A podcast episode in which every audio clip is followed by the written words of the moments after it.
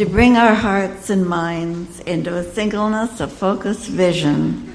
We begin the call to worship with reading of exhortations to praise God, the majesty of his kingdom, from Psalms 98. If you would like to join me in reading this. O sing unto the Lord a new song, for he hath done marvelous things his right hand and his holy arm hath gotten him the victory. The Lord hath made known his salvation. His righteousness hath he openly showed in the sight of the heathen. He hath remembered his mercy and his truth toward the house of Israel. All the ends of the earth have seen the salvation of our God. Make a joyful noise unto the Lord. All the earth make a loud noise and rejoice and sing praise. Sing unto the Lord with the harp, with the harp and the voice of a psalm. With trumpets and the sound of cornet, make a joyful noise before the Lord, the King. Let the sea roar and the fullness thereof the world and they that dwell therein. Let the floods clap their hands. Let the hills be joyful together before the Lord, for he cometh to judge the earth. With righteousness shall he judge the world and the people with equity. 1 John 5, verses 1 through 6. Whoever believes that Jesus is the Christ is born of God, and everyone who loves him who begot also loves him who is begotten of him. By this we know that we love the children of God when we love God and keep his commandments. For this is the love of God that we keep his commandments, and his commandments are not burdensome, but Whatever is born of God overcomes the world. And this is the victory that has overcome the world, our faith. Who is he who overcomes the world but he who believes that Jesus is the Son of God? This is he who came by water and blood, Jesus Christ, not only by water, but by water and blood and it calls the Spirit is truth.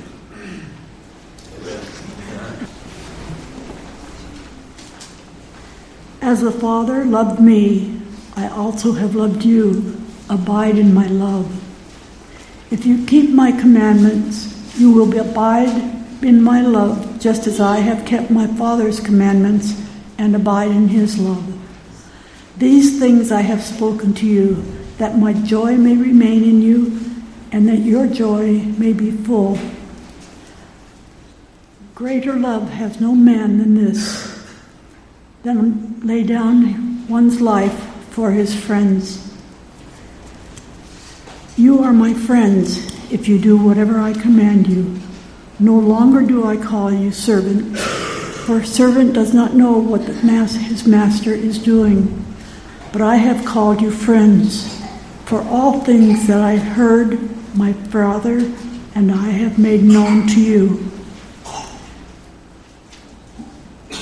You did not know, you did, did not choose me, but I chose you and appointed you that you should go and bear fruit, and that your fruit should remain, that whatever you ask of the Father in my Father's name, he will give it to you. These things I command you, that you love one another.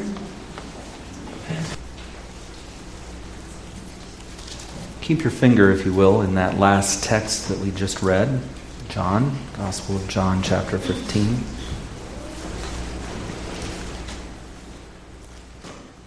The text we read describes an emanation, an impulse, something that starts in a source and moves outward into the universe. It moves to that which is nearest it first, and then to everything else. as the Father has loved me. The Father, the Son, the Spirit, source, life, light. This social reality, this circle of love, this harmony, this oneness, this grace. And the incarnate Son loves us and invites us to remain in this love. There is a human love, of course, that mirrors this, but it is not a love we invent. It's not a love we're naturally attuned to. It's a love we receive. A love we're invited to remain in. It's a grace that comes a grace heard, a grace received. If you keep my commands, you will remain in this love, just as I have kept my Father's commands and remained in his love. I wish it were phrased a little less in command language and a little more in will language. But I don't know that we can separate the two very much, can we? Hopefully, when we issue a command, it is something we are willing to have happened, have happen. And so, out of God's will, out of God's eminence and grace, which is love, He invites us to do something. He invites us to remain in this love by keeping the commandments. I've told you this so that your joy, my joy may be in you and your joy may be complete that there may be this oneness that John 15 will cycle to between John 15, 16, 17. That there will be this unity that encompasses not just Father and Son and Spirit, but all of created order, all intelligent life. My command is this love each other as I have loved you. Greater love has no one than this to lay down one's life for one friend. And so Jesus comes and lays down his life for those who are not just his friends, but those who are his enemies. I no longer call you servants because servants don't know their master's business. I've called you friends instead, for everything that I have learned from my Father I have made known to you. Mystery is revealed in action and in incarnation, in presence, in experience, in vision, in love. Christ becomes love, translated, transmuted, given, graced. You did not choose me, but I chose you and appointed you so that you may go and bear fruit, fruit that will last, so that whatever you ask in my name and the Father will the Father will give you. This is my command. Love each other. You've heard these words many times before. Sermons on love are about as common as Chevrolet automobiles. And there's a sense in which we say, yep, heard this before. And likely have. But the connection here today is a unique one because if we go to Exodus 20, and you can turn there now, you're going to see some of the commands enumerated. There are only two commands, right? We know them all, right? There are two. What are the two? Love God supremely and love your neighbor as yourself. Those are the two commands. Everything else falls under that. Everything in the Ten Commandments falls under that. But there are two supreme commands. Now, in the Ten Commandments, it's broken down. We have the first four pertaining to loving God supremely, and the last six pertaining to loving our neighbors ourselves. Or is it? I'm wondering if there isn't one that bridges the two, that speaks to something mysterious and great, something God-like, something that uh, is creative, something that is, uh, well, I speak to a little bit in my pastor's notes. But as we turn to Exodus 20, the command says, Honor your father and your mother so that you may live long in the land the Lord your God is giving you. And as it's later referred to, it's the only command with a promise that you'll live long. Now, I suppose we could interpret honor a number of ways. I would like to think of it as going much beyond the ceremonial. We had a little sort of honoring service today, and mothers, it's uh, we readily admit its inadequacy in addressing both our care for you, our regard for you, and uh, all that you have done and continue to do. If we're honest, we recognize things that there are terrible mothers in this world, just as there are terrible fathers and terrible people.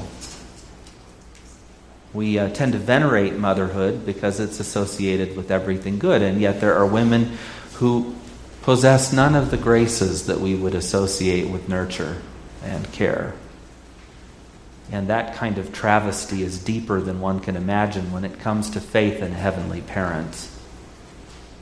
How on earth can someone not even loved by mother comprehend the love of a God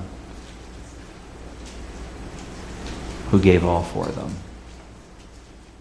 But in this passage of honoring, I think we can readily agree that it goes way beyond word, way beyond ceremony, way beyond occasional gift or reminder. It goes to an understanding of the sacredness of the trust that has been placed there. The sacredness of the vessel that carries life. John Donne wrote a beautiful poem on this because I want to remind you, even Jesus had a mother. You've heard her talked about in Mother's Day sermons too. She comes up at Christmas time, sitting up here in our crèche, holding a crying baby sometimes. But listen to the words of the poet, John Donne. poem called Annunciation.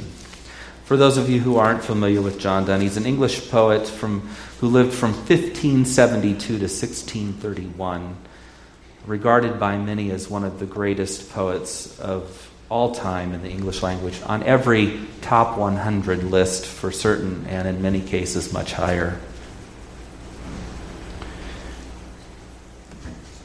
And it's hard to read, so I may not get it right. I'm very I, I'm not nervous naturally up front, but it makes me nervous to read this poem because each nuance is, is so precious and getting it is uh, difficult. Salvation to all that will is nigh, that all, which always is all everywhere, which cannot sin, and yet all sins must bear, which cannot die, yet cannot choose but die. Lo, faithful virgin, yields himself to lie in prison in thy womb. And though he there can take no, no sin, nor thou give, yet he will wear, taken from thence, flesh, which death's force may try. Ere by the spheres time was created, thou wast in his mind, who is thy son and brother, whom thou conceivest conceived. Yea, thou art now thy Maker's Maker, and thy Father's mother. Thou hast in light, hast light in dark, and shuttest in little room immensity cloistered in thy dear womb. Well, not a perfect read, but hopefully conveying some of the mystery and wonder some of the majesty.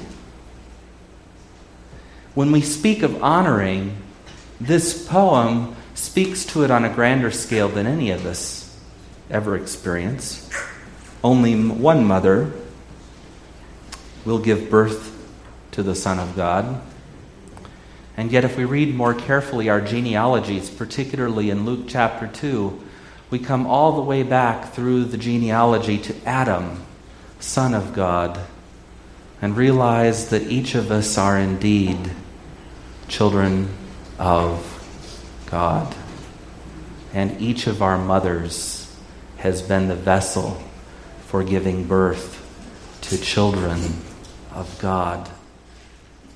And that's what the commandment means. It doesn't mean words of flattery or nicety, it means understanding the sacredness of this life, embracing the graces that come to us, the values, the God likeness. As we read of mothers in Scripture, we find that they instilled in their children virtue, values, and the Word of God. Hopefully, mothers today are still doing the same, especially instilling in children a value for the Word of God. When we receive these things, when we acknowledge them, we have much to honor. And if we were not raised in a home of faith, we still have much to honor because of the words of the poem, because of the commandment, because of the connection between the divine and motherhood, being between the act of creation and the act of procreation, between the nurture that is required for human survival and the graces that come from a God who is divine. Listen to the words of Mary in Luke. Turn with me to Luke. Luke 1, starting in verse 46 And Mary said, My soul glorifies the Lord, and my spirit rejoices in God my Savior, for he has been mindful of the humble state of his servant. From now on, all generations will call me blessed, for the mighty one has done great things for me. Holy is his name. His mercy extends to those who fear him from generation to generation. He has performed mighty deeds with his arm. He has scattered those who are proud in their inmost thoughts. He has brought down rulers from their thrones, but has lifted up the humble. He has filled the hungry with good things and has sent the rich away empty. He has helped his servant Israel, remembering to be merciful to Abraham and his descendants forever, just as he promised our ancestors. Now, embedded in this praise are the words of the prophets of old, their blessings and their remembrances, and she shares in all of those. But there's something very personal earlier on. The mighty one has done great things for me. Holy is his name. Our psalm today, Psalm 98, referenced some of the great things God does. It referenced some of the praise that Mary gives. Sing to the Lord a new song, for he's done marvelous things. His right hand and his holy arm have worked salvation for him. The Lord has made his salvation known and revealed his righteousness to the nations. He has remembered his love and his faithfulness to the house of Israel. All the ends of the earth have seen the salvation of our God. And it was born of woman.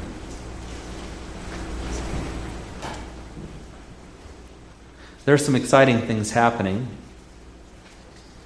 Our church is awakening to the fact that gender is not a requirement for the engagement of ministry church is awakening to the fact that God uses men and women in powerful ways, that the Spirit does not discriminate, but comes upon both men and women. And we're moving finally toward a time and a place in history where the church can acknowledge the service of women in ministry. Amen. Thank you. It's a moment to celebrate for women everywhere, mothers or not. It's a moment of empowerment. It's a moment of recognizing the sacred that it lies in all of us because of Christ and his gifts, because of God and his love, because of the Spirit and his presence. These are thoughts that come to me as I cycle around these texts as I think about the meaning embedded, as I listen to the words of Psalm and I hear them echoed in the words of Mary, as I listen to the poetry of John Donne and think about these mind blowing lines Thou wast in his mind, who is thy son and brother, whom thou conceivest, conceived. Yea, thou art now thy Maker's Maker, and thy Father's mother. In, thou hast in light, thou hast light and dark. I did that last time, didn't I? Let me read that again. Thou hast light in dark, and shuttest in little room immensity, cloistered in thy dear womb. When I think of words like this, I'm reminded of the grace of God in motherhood. First John, if you'll turn there, teaches us on love. It doesn't mention women at all. It doesn't mention motherhood.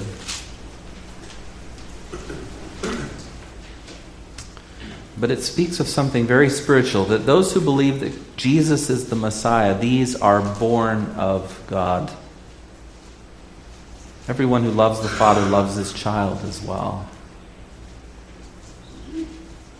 This is how we know that we love the children of God by loving God and carrying out his commands. There it is again. In fact, this is love for God to keep his commandments, and his commandments are not burdensome, for everyone born of God overcomes the world. This is the victory that has overcome the world, even our faith. Who is it that overcomes the world? Only the one who believes in the one sent, that Jesus is the Son of God.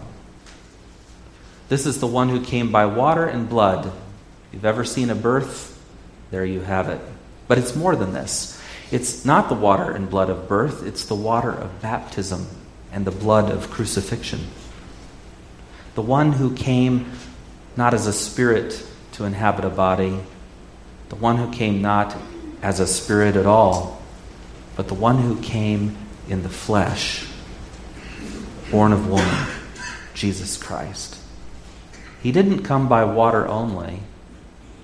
He didn't come by baptism or spirit only. He didn't come by the descent of the dove only, but by water and by blood, by sacrifice, by death.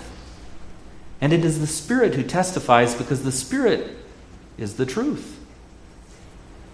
For there are three that testify the Spirit, the water, and the blood, and the three are in agreement. John is reminding us of something very, very powerful. But he's leaving out one element, and that's motherhood. When we think of grace as human and divine, the divine grace comes through very plainly here. We're born of God if we believe that Jesus is sent of the Father. The divine grace is present as we seek to fulfill God's commands, as we recognize that they're not burdensome, as we honor our fathers and our mothers. But the human graces are revealed in the flesh. The human grace is revealed in the fact that it was a priority of God to become flesh. It was a priority of God to create us in flesh in His image in the first place. It was a priority of God not to be so other that He couldn't communicate with us in grace and truth and love and in flesh, in incarnation, in this Christ who becomes one of us and stands among us and directs us to the love of the Father, whose mother is human flesh and blood. We catch a different grace, a different sense of the miracle and the beauty of the salvation that's ours, a deeper appreciation of the connection all of this to the life we live now and the life we live evermore, and to the mystery. These are the graces, human and divine. And in our text today, as we think about traditional passages that come to us on love and how to live post resurrection, how to live as we move forward in Christian life in grace and truth and peace and love as we learn what it means to live out love in terms of the great commands, loving God supremely and our neighbors as ourselves, as we flesh that out by honoring our fathers and our mothers and inheriting the promise that goes with it, as we sing with Mary, His mighty arm has done great things, and He has done great things for me, as we lift our voices in those praises. As we engage with John, whose intention is to show the flesh and blood presence and ministry and person of Christ. Born of water and blood, baptized of water, and baptized of blood, if it, as it were, as the sin of the world is taken away, as God declares his solidarity with humanity, his creativity and creation are touched in divine fatherhood and human motherhood and bound into a sacredness whose mark we all bear forever. And so, Lord, it is with thanksgiving that we ask a special blessing this day on our church family, in particular our mothers thanking you for them, asking your guidance for them, your strength for them, your love and grace for them, touching them that they might touch all of us with your presence and purpose and love. Amen.